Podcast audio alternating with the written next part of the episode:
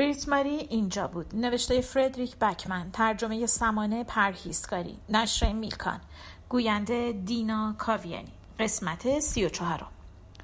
بیرون کنت از ماشینش پیاده شده. او از پنجره بریت ماری و سون را می‌بیند و دستش را توی جیبش می‌گذارد. کمی سردرگم است. مثل کسی است که گوشه خیابانی ایستاده و نمی‌خواهد قبول کند که گم شده. او هرگز سخنران خوبی درباره مرگ نبوده است و بریت ماری این را می‌داند. او مرد کارهای عملی است. می‌تواند تلفن کند می‌تواند گونت را ببوسد اما هیچ وقت در احساس کردن چیزی مهارت نداشته. نگاه کنت طوری است که انگار می‌خواهد برود توی پیتزا فروشی. اما پاهایش او را به سمت مخالف هدایت می کنند. قدم هایی که برمیدارد ظاهرا او را به طرف ماشینش می‌برند اما در همین حین توپ فوتبال قلخوران می آید و کنار پای او می ایستد. عمر چند قدم آن طرفتر ایستاده. کنت کف کفشش را روی توپ می‌گذارد و به پسر بچه نگاه می کند. بعد توپ را به سمتش شوت می کند. عمر با بغل پایش توپ را نگه می دارد و آن را به کنت برمیگرداند. سی ثانیه بعد کنت با پیراهن چروکی که از توی شلوارش بیرون زده و موهای آشفته وسط بچه هاست. او حالا خوشحال است وقتی تو پرواز کنان به سمت او میآید و در ارتفاع زانویش قرار می‌گیرد خودش را جمع می کند و می‌خواهد با تمام توانش توپ را شوت کند که توپ از زیر پایش در می رود و به جای آن لنگ کفشش به پرواز در می آید و با عبور از بالای نرده ها کنار مرکز تفریحی فرود می آید. بریت ماری که پشت پنجره ایستاده زیر لب می‌گوید یا مریم مقدس بچه ها پرواز کفش را تماشا می کنند و بعد به سمت کنت برمیگردند. کنت هم به آنها نگاه می کند و بعد می‌زند زیر خنده. بچه ها هم می خندند. کنت بقیه مسابقه را با یک لنگ کفش بازی می کند و وقتی گل می زند عمر را روی کولش می گذارد و دور زمین می دود. عمر کمی محکمتر از حد معمول او را بغل می گیرد و کمی طولانی تر. چون نوجوانها بیرون از زمین های فوتبال فرصت کمی برای چنین کاری پیدا می کنند. کنت هم او را متقابلا بغل می کند چون فوتبال به او چنین اجازه می دهد. سون وقتی زیر لب شروع می کند به حرف زدن از پنجره فاصله گرفته. به خاطر اینه که زودتر با خدمات اجتماعی تماس نگرفتم. از من بیزار نشو بریت ماری. من فقط خواستم به سامی فرصتی بدم که اوضاع رو مرتب کنه. من فکر کردم من من من فقط خواستم که به اون یه فرصت بدم. به خاطر این کار از من بیزار نشو. انگشت های بریت ماری در هوا و نزدیک سون به حرکت در میآیند. خیلی نزدیک. اما بدون اینکه او را لمس کند. کاملا برعکس سون. کاملا برعکس.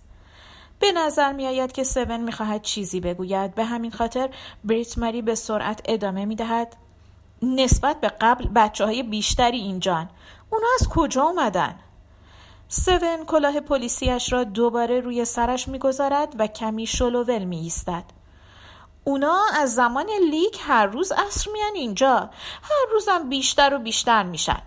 اگه اینجوری پیش بره به زودی بورگ نه فقط یه تیم که خودش صاحب یه لیگ میشه. بریت ماری نمی‌داند معنی این حرف چیست. فقط می‌داند که حرف قشنگی به نظر میآید. فکر می‌کند از آن حرف است که سامی خوشش میآمد تقریبا با حسرت می‌گوید اونا خیلی خوشحالن. خوبه که حتی تو این شرایط هم بازی کردن می‌تونه خوشحالشون کنه. سون با پشت دست تحریشش را میخارند خسته به نظر می‌رسد.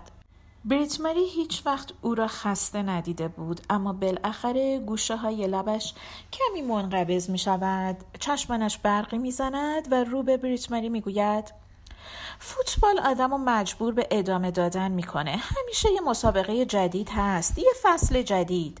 همیشه رویای این هست که همه چی بهتر میشه. فوتبال بازی شگفتی هست بریت ماری چین روی پیراهن سون را مرتب می کند دستش به سبکی پروانه روی لباس حرکت می کند بدون اینکه بدن او را لمس کند. خیلی هم بیجا نگفتی. می‌خوام ازت یک سوال خیلی خصوصی بپرسم سون. البته تو طرفدار کدوم تیمی؟ سون جا می‌خورد و حالت چهرش تغییر می‌کند. من هیچ وقت طرفدار تیمی نبودم. فکر کنم دلیلش اینه که عاشق فوتبالم. گاهی اشتیاقت نسبت به یه تیم می‌تونه جلوی عشقت به اون بازی رو بگیره. خب منطقی به نظر می رسد که مردی مثل سون بیشتر به عشق اعتقاد داشته باشد تا اشتیاق. او پلیسی است که بیشتر به عدالت اعتقاد دارد تا قانون. بریت مری با خودش فکر می کند که این دقیقا مناسب اوست اما اشاره به این موضوع نمی کند بریت مری می گوید شاعرانه بود. سون لبخند می زند البته بریت مری می‌خواهد چیز بیشتری بگوید شاید سون هم. اما در نهایت تنها چیزی که سون می‌تواند به زبان بیاورد این است که می‌خوام اینو بدونی بریت ماری اینکه هر بار یکی در اتاقمو می‌زنه امیدوارم تو باشی. شاید قصد داشت چیز بیشتری بگوید اما ادامه نمی‌دهد و به راه میافتد. بریت ماری می‌خواهد چیزی بگوید اما خیلی دیر شده. در پشت سر او با خوشحالی جیرینگ جیرینگ صدا می دهد چون ظاهرا درها نمی‌دانند چه لحظه خوشحال کننده و چه لحظه غم است. بریت ماری دستمالی به گونه هایش می کشد تا هیچ کس متوجه نشود که او دارد چشمهایش را پاک می کند. بعد با هدف خاصی به سمت یک نفر می رود. مردم هنوز هم همه جا هستند. مادر بن و عموی دینو و پدر مادر تاد آنجا هستند.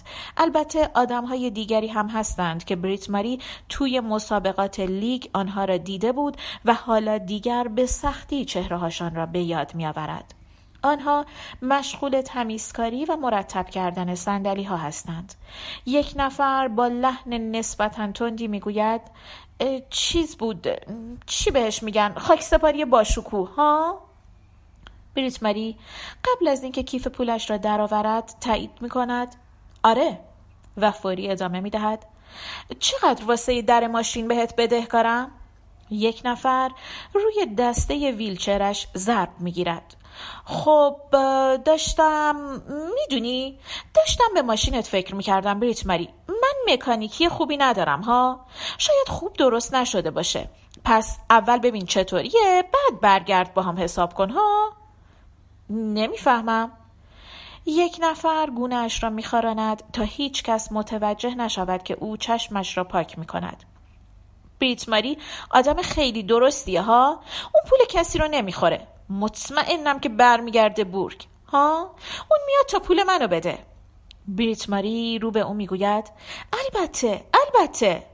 بعد می‌رود تا با تمیزکاری خودش را مشغول کند. اما یک هو به درک بیرحمانه ای می‌رسد. اینکه غریبه های توی پیتزا فروشی قبلا این کار را کردند. یک نفر از قبل به آنها گفته بود چه کار کنند و حالا دیگر هیچ کاری باقی نمانده. دیگر به حضور بریت ماری نیازی نیست. تنها توی راه رو می ایستد تا بازی بچه ها تمام شود. آنها یکی یکی به خانه می روند در فاصله دور سون صبورانه منتظر وگا و عمر است.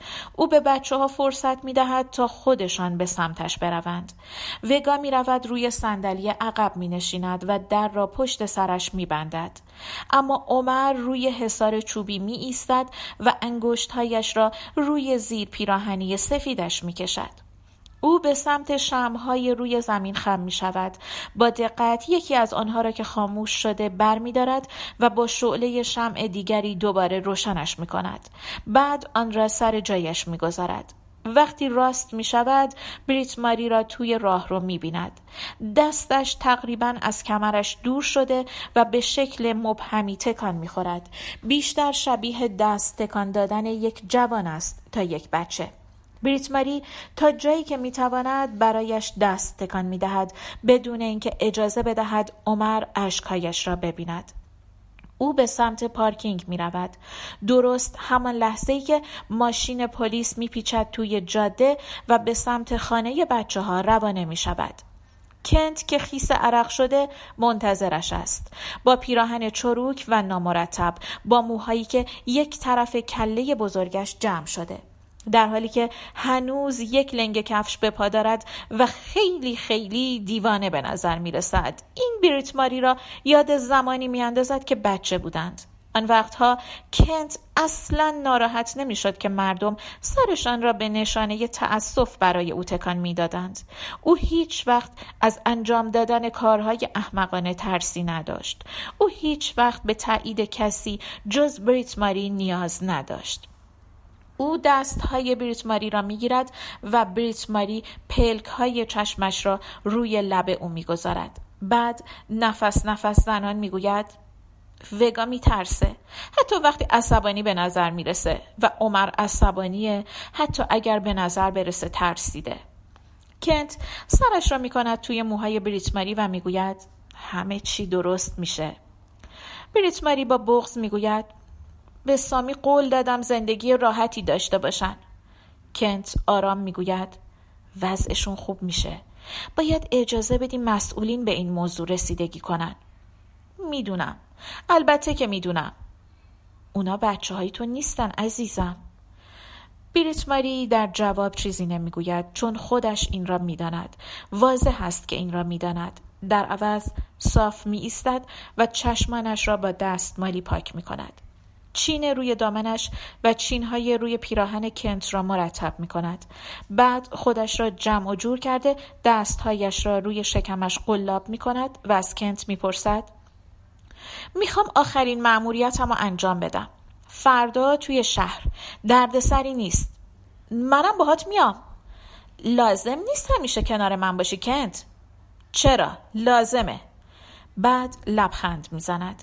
بریت ماری هم سعی می‌کند این کار را بکند. اما وقتی کنت به سمت BMW راه میافتد بریت ماری همانجا با پاشنه هایی که در شن فرو رفتند باقی میماند. نکنت تا وقتی لنگ کفشتو پات نکنی امکان نداره باهات بیام. سی و شش. یک چیز قابل توجه در مورد اجتماع های ایجاد شده در کنار جاده ها این است که می توان درست به اندازه بهانه تراشی برای ماندن دلایلی برای رفتن پیدا کرد. بعضی ها نمی توانند فقط یکی از این دو راه را انتخاب کنند. تقریبا یک هفته از مراسم خاکسپاری میگذرد. بریت ماری سوار ماشین سفید در آبیش می شود و در جاده ای که از بورگ خارج می شود به راه می افتد.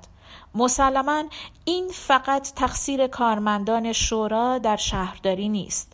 شاید آنها فقط سعی می کنند وظیفهشان را انجام دهند.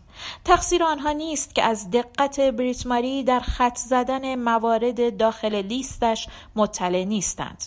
پس در روز اول هفته دوشنبه مرد جوانی که موقتا در بخش پذیرش شهرداری کار می کند طوری به او خیره می شود که انگار بریت ماری سعی دارد خودش را با مزده جلوه دهد پذیرش رأس ساعت هشت شروع می شود.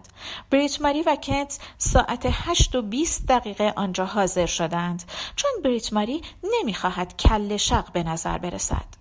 مسئول موقت پذیرش با لحنی که ممکن است موقع تلفظ نام حیولاهای داستانهای افسانه‌ای تدایی شود می‌گوید بورگ؟ بریت ماری می‌گوید پسر عزیزم قطعا ممکن نیست که واسه شورا کار کنی و ندونی که بورگ جزو شورای محلیه. من اهل اینجا نیستم. کارمند موقتم. ها و حتما باید تصور کنم که این بهونه کافیه برای اینکه از هیچ چیزی اطلاع نداشته باشی. ولی کنت با آرنجش ضربه ای به بریتماری می‌زند و در گوشش می‌گوید که باید سعی کند کمی سیاست مدارانه تر رفتار کند. پس او ابوسانه خودش را جمع می کند لبخند با ملاحظه ای به مرد جوان می‌زند و می‌گوید حتما خیلی جرأت به خرج دادی که اون کراوات رو بستی چون خیلی مزهک به نظر می‌رسه. به دنبال این حرف یک سری جملات رد و بدل می شود که نمی توان دقیقا آن را سیاست مدارانه توصیف کرد. ولی در نهایت کنت موفق می شود هر دو مبارز را آرام کند. آنقدر که مرد جوان قول می دهد معمورهای حراست را صدا نکند و بریتماری قول می دهد که سعی نکند دوباره او را با کیف دستیش بزند. یک چیز جالب توجه درباره اجتماع های ایجاد شده کنار جاده ها این است که لازم نیست وقت زیادی را در آنها بگذرانی تا عمیقا و شخصا آزرد خاطر شوی از اینکه مرد جوانی حتی نمی‌داند این مکان کجای دنیاست یا اینکه اصلا وجود دارد یا نه. بریت ماری با صبر خداگونش می‌گوید محض اطلاعتون باید بگم که من اومدم اینجا تا تقاضا کنم یه زمین فوتبال توی بورگ ساخته شه و به لیستش اشاره می کند مرد جوان به یک لیست نگاهی می اندازد. بعد رو می کند به کنت و چیزی درباره هیئت کمیته می گوید اینکه در حال حاضر جلسه دارند تا کی؟ مرد جوان همچنان به لیست نگاه می کند یه جلسه صبحونه است. تا ساعت ده اینا بیشتر طول نمی‌کشه. به دنبال آن بریت ماری و کنت مجبور به ترک شهرداری می شوند چون این ایده که یک صبحانه تا ساعت ده طول بکشد بریت ماری تازه خشمگین شده را ناراحت کرده است و باعث می شود که مرد جوان قول خودش را درباره صدا نکردن مأمورهای حراست بشکند. آنها ساعت ده برمیگردند و متوجه می شوند که هیئت کمیته تا بعد از نهار در یک جلسه است. بعد از نهار برمیگردند و متوجه می شوند که هیئت کمیته باقی روز را در جلسه دیگری است. بریت ماری پیام رسانیش را برای مرد جوان روشنتر بیان می کند چون عقیده ندارد که انجام آن یک روز تمام طول بکشد. مأمور حراستی که مرد جوان صدا کرده نظرش این است که بریت ماری در روشنسازی زیاده روی کرده است. او به کنت می‌گوید که اگر بریت ماری یک بار دیگر این کار را بکند او چاره ای نخواهد داشت جز اینکه کیف دستیش را از او بگیرد. کنت پوزخندی می‌زند و می‌گوید که در این صورت نتیجه می‌گیرد مأمور حراست نسبت به خودش مرد شجاعتری است. بریت ماری نمی‌داند که از این حرف احساس حماقت کند یا غرور. کنت در حالی که از آنجا خارج می‌شوند با لحن تسکین دهنده ای می‌گوید فردا برمیگردیم عزیزم نگران نباش. تو هم جلسای خودتو داری کنت ما باید برگردیم خونه. اینو می‌فهمم. خیلی خوب می‌فهمم. فقط امیدوارم بتونیم. و آه می‌کشد. آهی چنان عمیق که انگار از داخل کیف دستیش بیرون میآید. وگا وقتی فوتبال بازی می‌کنه دیگه هیچ دردی رو حس نمی‌کنه. درد واسه چی؟ همه چی. کنت سرش را پایین میاندازد و برای لحظه ای به فکر فرو می رود. مهم نیست عزیزم. فردا برمیگردیم. بریت ماری باند پیچی روی دستش را مرتب می کند من می‌دونم که بچه ها به هم نیازی ندارن. معلومه که اینو می‌دونم کنت. فقط امیدوارم بتونم کاری براشون بکنم. حداقلش اینه که بتونم بهشون یه زمین فوتبال بدم. کنت در حالی که در ماشین را برای او باز می کند باز هم می‌گوید فردا بر میگردی بریت ماری آهی می‌کشد و می‌گوید آره آره. تو هم جلسایی خودتو داری. من اینو می‌فهمم. باید برگردیم خونه. کنت با حواس پرتی سرش را میخاراند و آرام صرفه می کند. او نگاهش را به درزگیر لاستیکی میان شیشه و در فلزی میدوزد و می‌گوید راستش عزیزم من فقط یه جلسه دارم. با بنگاهدار ماشین. ها نمی‌دونستم می‌خوای یه ماشین جدید بخری. کنت می‌گوید نمی‌خوام بخرم. می‌خوام این ماشین رو بفروشم. و با سر به BMW که همان لحظه سوارش شده اشاره می کند. کنت تکیده به نظر می رسد انگار می داند چیزی که می خواهد بگوید قابل پیش بینی بوده. اما وقتی شانه هایش را بالا می اندازد درست مثل یک پسر بچه به نظر می رسد شانه هایش آنقدر سبک و آرام هستند که انگار بار سنگینی از رویشان برداشته شده. شرکت ورشکسته شده عزیزم. خیلی سعی کردم جلوشو بگیرم ولی خب بحران اقتصادی دیگه.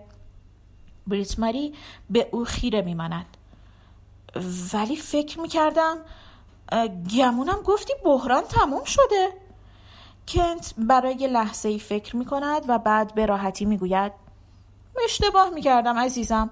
خیلی خیلی اشتباه می کردم حالا می خواهی چیکار کنی؟ کنت لبخند می‌زند بی دغدغه و با نشاد دوباره شروع می کنم باید همین کارو کرد مگه نه؟ من یه زمانی هیچی نداشتم. یادته که. معلوم است که به یاد دارد. انگشتان بریتماری به سمت انگشتان کنت راهی می شوند. آنها شاید پیر شده باشند ولی کنت می خندد و می گوید من یه زندگی کامل ساختم. یه زندگی کامل. حتما دوباره می‌تونم این کارو بکنم. او دست های بریتماری را توی دستش می‌گیرد و در حالی که به چشمهایش خیره شده می‌گوید عزیزم من می‌تونم دوباره همون مرد بشم. پایان قسمت سی و چهارم.